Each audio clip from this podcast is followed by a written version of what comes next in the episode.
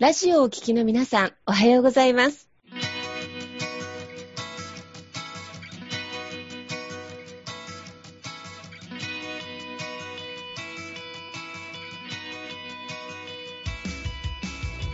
FM 那覇より毎週日曜日9時30分からお届けしております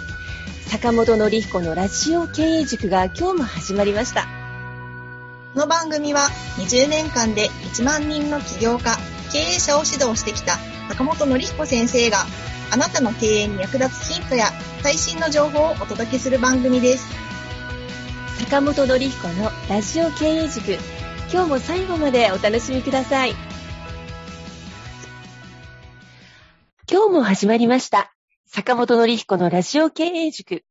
パーソナリティは、私、中田民子と、根葉智美がご一緒させていただきます。えー、坂本先生、根葉さん、本日もどうぞよろしくお願いいたします。よろしくお願いいたします。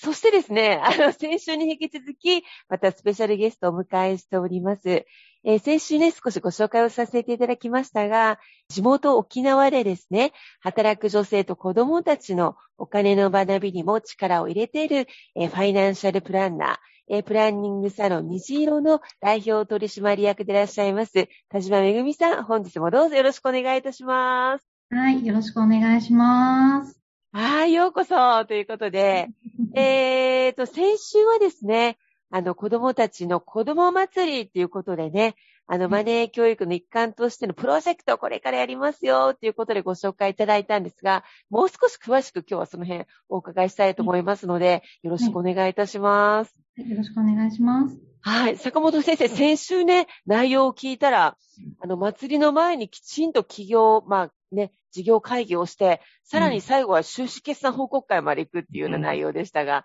いかがでしょうか、先生、その辺は？いやね、なんか子供たちにちゃんとね、そういうお店を開くっていうね、体験をしてもらって、それをちゃんと、ただ開く体験だけじゃなくてね、ね、売り上げがいくらで、ちゃんとね、で、経費がどれだけかかって、で、最後ね、利益がどれだけ残ったのかっていうところ、まあそういったところも、まあ子供たちと一緒に実体験でやっていくって、これすごく、あの、素晴らしいなと思って。で、なかなかね、やっぱ子供たちってなかなか、お小遣いとかもらうことはね、まああっても、自分でなんか価値を提供して、まあお金をいただくっていうことってなかなか少なかったりするので、まあ、で、それがね、ちゃんと目に見えた成果でね、なんか出てくるってなってくると、あの、非常にね、子供たちも実質的に考えられるようになって、あの、すごく素晴らしい取り組みだなっていうふうにね、聞いてて思ったので、あの、ぜひね、なんかどんどん広げてほしいなって思いましたね。ありがとうございます。はい。なんか今回、八重瀬町の開催の前に、とある学童保育さんの方でもすでにね、開催されたっていうことで、うん、なんかいろんなね、その時に思い出っていうか、あったんですよね、出来事がね。その辺ちょっと詳しく教えていただけますか？そうですね。うん、あの、最初、あの、講座やるよっていう時に、うん、まあ、えっと、初めてのですね、一回の今週の時ですね、あの、子供たちはですね、ポカーンってしましたね。固まるんですね。この人、みたいな。はい。か、あの、講座を進めていく中で、やっぱりその、まあ、身の回りの、この、えー、商品の、あの、まあ、できた経緯だったりとか、うん、あと、社会に求められてるからこそ、あの、たくさんの人たちが買ってくれるんだよっていう話をしたり、うん、えー、このじゃあ社内の役割分担するよってなった時に、うん、そこから、あ、自分の役割ってこれなんだ。うんうん、これやらなきゃっていうのも、あの、子供たちが責任を持って動いてくれたので、うん、すごく、あの、出来上がった、うん、商品開発研究所っていうそういう、あの、プロジェクトの中で、あの、作られたものだったんですけど、うん、すごく子供たちも、あの、販売するときとかもですね、うん、自分たちが作り上げたものなんだっていうことで、まあ、目をキラキラさせながら、うん、あのはい、楽しく、あの、実践の販売してたっていうのもすごく印象残ってますね。はい。なるほど。その時に提供した商品は確かジュースでしたっけ？あ、そうですね。はい。あの、カフェのジュースを、まあ、ヒット商品として作っていこうっていうことで、あの、企画しました。はい。なるほどね。皆さん、これ大人でもなかなかハードル高いですよね。ハードル高いですね。でもこうやってね、きっとなんかポカーンとしてる中でもヒントをもらえるから、うん、こういうふうにやればいいんだって、体験して学べるのってすごい強いし、楽しいんだろうなって聞いていて、自分も子供だったら参加したかったなっていうふうに 思いました。ねえ、なんか子供のうちにそういうことを経験すると、原体験にね、きっとなってきそうですよね。なるほど。で、黒字だったんですか？田島さん、それは。黒字でしたよ。まあね、ちょっとね、大人が少し手こ入れたからっていうのも少しあったかもしれないんですけど、うん。はい、あのー結局、売り上げも、まあ、数万円あってですね。おーおー。はい。で、ただ、えっと、子供たち、この、売り上げたお金、子供たちに学童保育にあげるよって話もしてたんですよ。うんうん。最初からですね。うんうん。でこんなに売れたんだと思って、子供たちすごい喜んでて、うん、で、これを自分たちに何使うっていう話になってたんですよ。臨時収入ですもんね。そうそうそう。嬉しいですよね。うん。こんなにっていうのがあって、で、ただ、はい、それ全部使えるわけではないんですよね。はい、あの、修士勉強会っていうのがその後にちゃんとあってですね、なんでこれぐらいのお金が売り上げられたのかっていう、材料費、どれぐらいかかったよとか、うんで、売り上げがこれぐらいだったよ。じゃあ、純粋な、あの、収益ってこれぐらいだよっていう計算をして、うん。で、それを、じゃあ、お給料として、あの、このままもらったとしたら、うん。みんな、あ、やったーってね、好きなお菓子だったり、あの、買いたかったものだったりっていうのを、お金ね、そこで使ったと思うんですけど、うん。いや、違うよと。うん。うん。お金それで使っちゃったらもうなくなっちゃうけど、うん。うん。でも、あのこれが、例えばビジネスとして継続していったら、うん。世の中の会社って、あの、売り上げたお金の中からまた新しいことにチャレンジしてたり、新しい設備投資をしたりとかして、うん。それでまたさらに売り上げを上げてるんだよっていう話をしたら、うん。え、これじゃあ全部お給料としてもらうんじゃなくって、うん。この、ちょっとだけはまあ、お給料としてもらうけど、うん残りのぜ、残り、残ったものは、自分たちが作った会社に投資したいってなったんですおよ。ー、すごいで、じゃあこの投資したお金で、また何か始めようねってなって、で、そっから先私も全然関わってないんですけど、うん。あの、沖縄の、えっと、イベントで、なんか子供たちが出展するイベントがあったんですよね。うん。そこで子供たちがまたなんか、新たに何かを作って販売して、うんで、そこからまた売り上げが上がってきてるんですよ。おー。でそれもまた、あの、なんていうんですかね。マネー教育というか、キャリア教育にすごくつながってるなと思ってて、そういった、あの、まあ、子供たちを実際に見てですね、これってやっぱり継続性が大事だなって思います。うん。で、まあそういったヒントを、まあそ、そこからちょっとまあヒントを得て、子供祭りっていうので、あの、うん今回プロジェクトを、あの、クラウドファンディングでですね、あの、はい。やっています。はい。いやー、すごい。ね、坂本先生、この、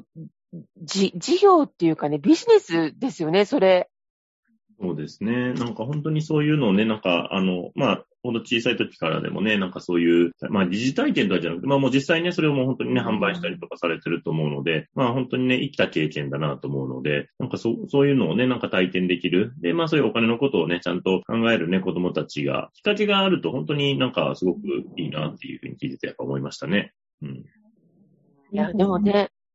今お話聞いてて、いや、本当に、な会社っていうか世の中の経済の流れ、そこですごく学べるなぁなんてね、思ったりしましたけど、いやね、本当。で、あの、今後ね、やっぱりこのキャリア教育とかマネー教育って地域の課題でもあると思うので、ぜひあの、このラジオをお聞きになっていて、ちょっとイベントとか、そういったことを企画されてらっしゃる方がいたらですね、ぜひ田島めぐみさんのホームページを覗いていただきたいなと思っておりますが、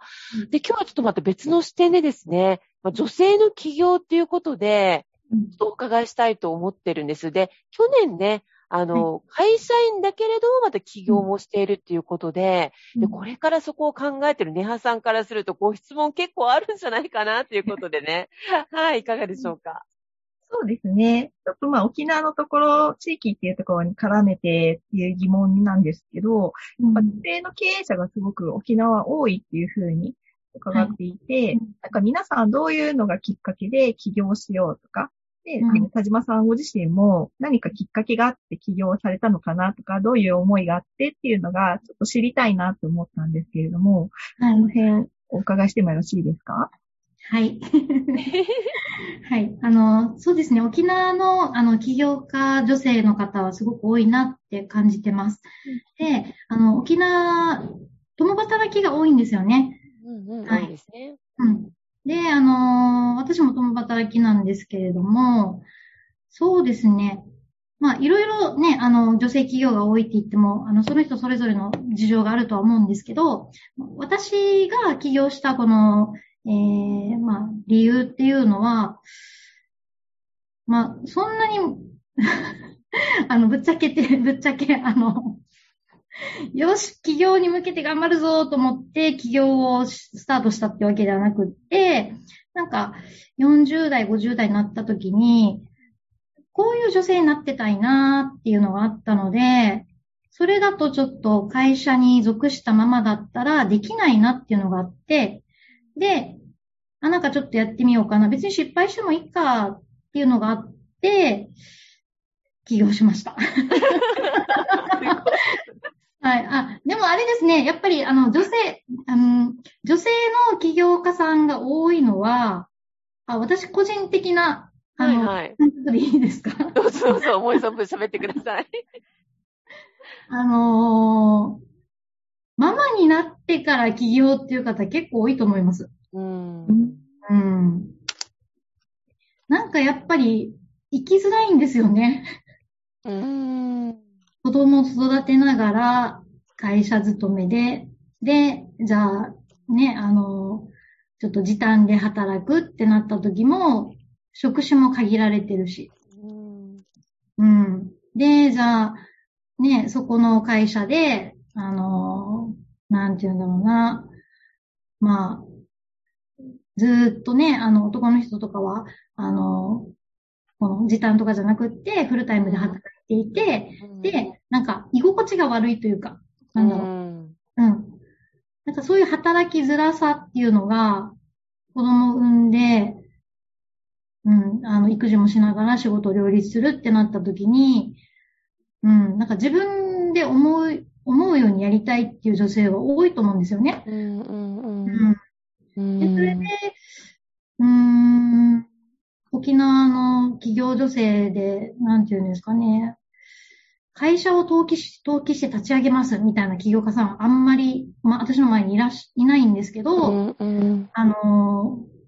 なんていうんですかね、まあ開業届を出して、うん。で、えー、まあ最初はちょっと白色申告だけど、うん。やってみようかとか、うん。あとは、えっと、私みたいにですね、あの、仕事を本職ししておきながら、うんあの、まあ、土曜日とか日曜日とかに少し時間があるときに、ちょっとした、あの、まあ、副業っていうかですね、そういったものをチャレンジしながら、後々、まあ、自分の働きやすい環境にシフトできたらいいかなって思いながらうん。やってる方が多い気がします。はい。うんうん皆さんどうですか？今。ね、お聞きになってみて。そうですね。地域性もまね、もちろんあるんだろうなと思いつつも、なんか、皆さんフットワーク軽い。軽い。ですかね。あの、うん沖縄だからですかね。だからら。ね、なんかすごく、あの、起業されるって選択を取られるのって私はすごく素晴らしいことだなと思うし、そこをライフスタイルに合わせて起業っていう形を選択されているっていうところ。だからとってもなんか、あの、その形がね、ちゃんと、あの、サポートが一人じゃないよっていうのが分かってくれば、みんな働きやすくなってくるのかなって思いました。なかなかね、一人だと難しかったり、わかんないことがたくさんあるっていうのも、まあ現状なのかなって思うので、なんかそこもサポートとかってされてたり、田島さんご自身はされてたりするんですか？サポート？えー、私、ファイナンシャルプランナーとして仕事をしてるので、あの、サポートできるとしたら、えっ、と、お金の面からですね、お金の知識っていうのをちょっと身につけていただいて、で、そこで、あの、まあ、なんていうんですかね、えっと、自分で、あの、まあ、そういった知識を身につけることで、あの、自分を守る武器にしてもらう。うんうんうん。そういう、あの、の、知識をつけてもらう講座っていうのはしています。はい。それが、えっと、まあ、企業に関する、まあ、お金のこととか、あとは、そうですね、うーん、家計改善プロジェクトとか、なんかそういうのもあるんですけど、あの、起業するってなった時に、やっぱり固定費があんまりかからないようにしたいっていうのが、あの、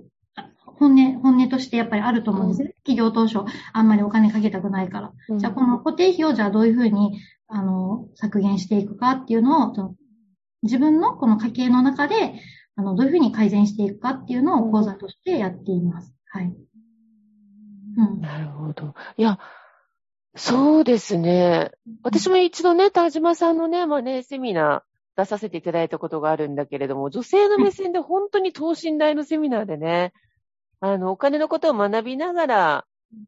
開業届出したり起業するっていうのは、すごく大きなセーフティーネットですよね。はい。ああ。坂本先生、いかがですか？今のちょっと女性のパワー溢れるプロセスの話が出ましたが。いやいや、でもなんかね、本当にすごい、あの、素敵だなと思うし、あの、やっぱりね、お金の部分、すごく大事だし、あと、ね、でも女性は、なんか今お話聞いて思ったのが、あの、やっぱり結婚して、ね、子供さん生まれると、やっぱ生きづらくなっちゃう感じなんですね。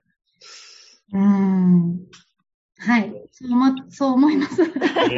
や、もう本当大変なんですよ。だってね、仕事もして、家に帰って、洗濯物たま溜まってるし、でそこからまたご飯も作って、でまたなんか、うん、いろいろって考えたら。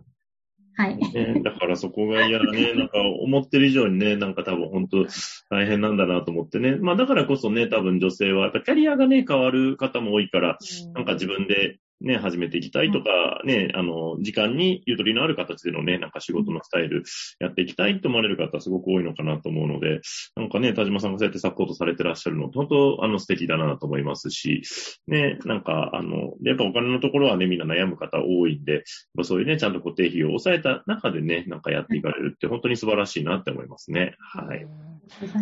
ねね坂本先生、まあね、女性の生きづらさみたいな話も出ましたけど、うんでも田島さんおっしゃったようにね、人生はこれからきっと長いはずで、10年後どういう自分に、どういう女性になっていたいんだろうって時に起業しましたっていうキーワード、私は結構刺さったんですね、今。そうそう。だけどやっぱりほら、いきなり法人登記して苦しむケースとかもやっぱりあったりするので、こうやってこう、お仕事をお勤めを、お勤めをしながら、また子育てをしながら、徐々にこうシフトしながら、両方やっていくって、すごくこれからの働き方としてはすごく魅力的だなぁなんて思いませんね、あさん。うんうん、そう思いますね。なんか、やっぱ長期目線、あの、目先だけじゃなくて、この、さっき言ってた10年後とか20年後の自分っていうのをどういうふうに思い描くかで、その今の動き方が変わってくるのかなって。だからこそそのシフトチェンジしていくのも、あ、いつぐらいに変えてたいなとか、一本に切り替えていきたいなっていうのが見えてくるのかなって思ったので、うんそのなんか田島さんが思い描いてる10年後、20年後ってどういうものなのかちょっとお伺いできたら嬉しいなと思うんですけど。えーっとですね、私の中では、40代、50代は、あのーはい、なん、なんだろうね。今3 30代ですよね。うん、これから40代、50代は。はい40代、50代の時に、えっと、10年後、私に娘がいるんですけど、娘が今年で4歳なんですよね。うん 10, 10年後って言ったら14歳になっていて、もうちょうど思春期真っ只中なので、うんうんその時に、お母さんかっこいい仕事してるねって思ってもらいたいんですよね。お母さんいいことしてるよねって。お母さんの仕事ってなんかいろんな人の支えになってるし、なんかお母さんの話聞いて、あの、すごい良かったって友達も言ってたよ。まあ、これ、うん子供の金銭教育ですけど。うんうん。あと、なんか、誰々ちゃんのお母さんが、あ誰々ちゃんのお母さんがこんなって、田島、えっと、ママの、あの、講座を受けて、お母さんの講座を受けて、すごい、あの、助かったよとか、なんか、子供に、なんて言うんだろう、あの、うん、尊敬されるっていうか、うんそういう、うんあの、母になってたいなっていうのもありますね、10年後。で20年後は、うん、子供がまた社会に出て、社会人になった時に、お母さんの仕事すごいねって、またこれも子供ですけど、実際に働いてみて、ね、やっぱりお母さんすごかったねって。うーん。それがまあ一番ですけど、うん。やっぱりなんか、あの、あれですよね、かっこいい女性っていうのが自分の中であって、うん。まあ、中田さんみたいなね、女性になりたいなと思って。あのね、もともとの知り合いなので相当上げてきますけどね。あの、いやでも本当にね、なんだろう。次の世代にね、またもロールモデルになる働き方っていいですよね。うんうんうん。うんうんうん。そっかそっか、そうですか。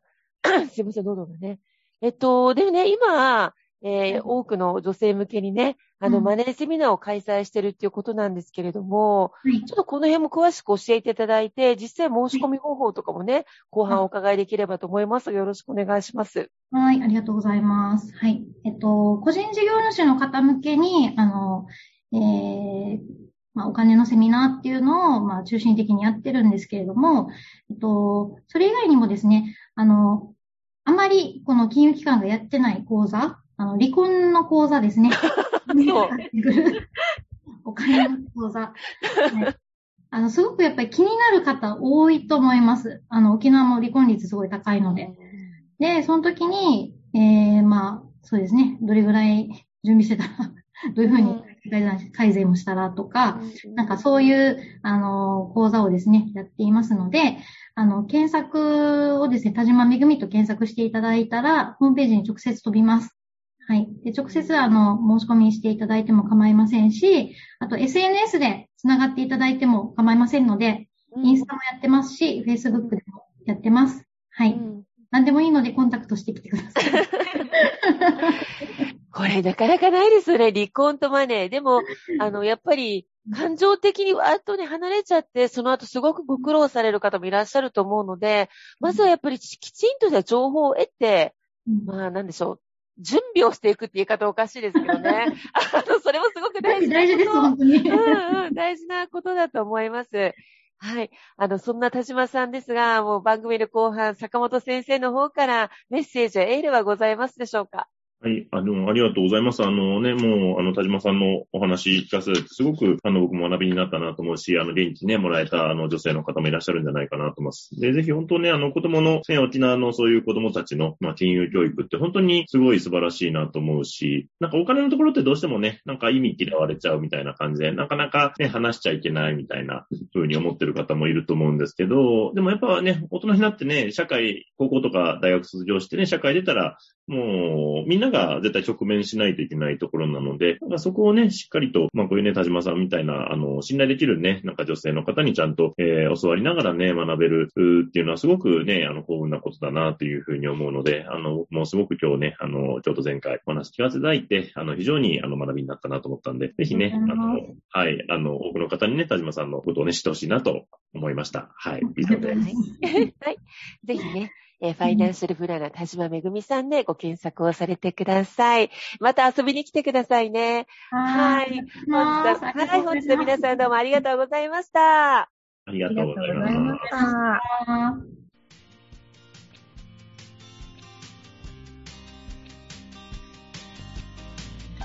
この番組では、企業や経営についてのご質問を募集しております。こんなことで悩んでいます。こんな場合はどうしたらいいの？などなどご質問がありましたら、ぜひ番組宛に送ってくださいね。はい。えー、質問の宛先は、立志財団のホームページより、お問い合わせの欄からご質問ください。えその時には、ラジオ経営塾についてとお書きください。また、ツイッターでも質問を受け付けております。ハッシュタグ、ラジオ経営塾をつけて投稿してくださいね。この番組は沖縄の起業家や経営者のビジネスの成功に役立つ内容をご紹介しております。また来週日曜日9時30分よりラジオ経営塾でお会いしましょう。皆様楽しい日曜日をお過ごしください。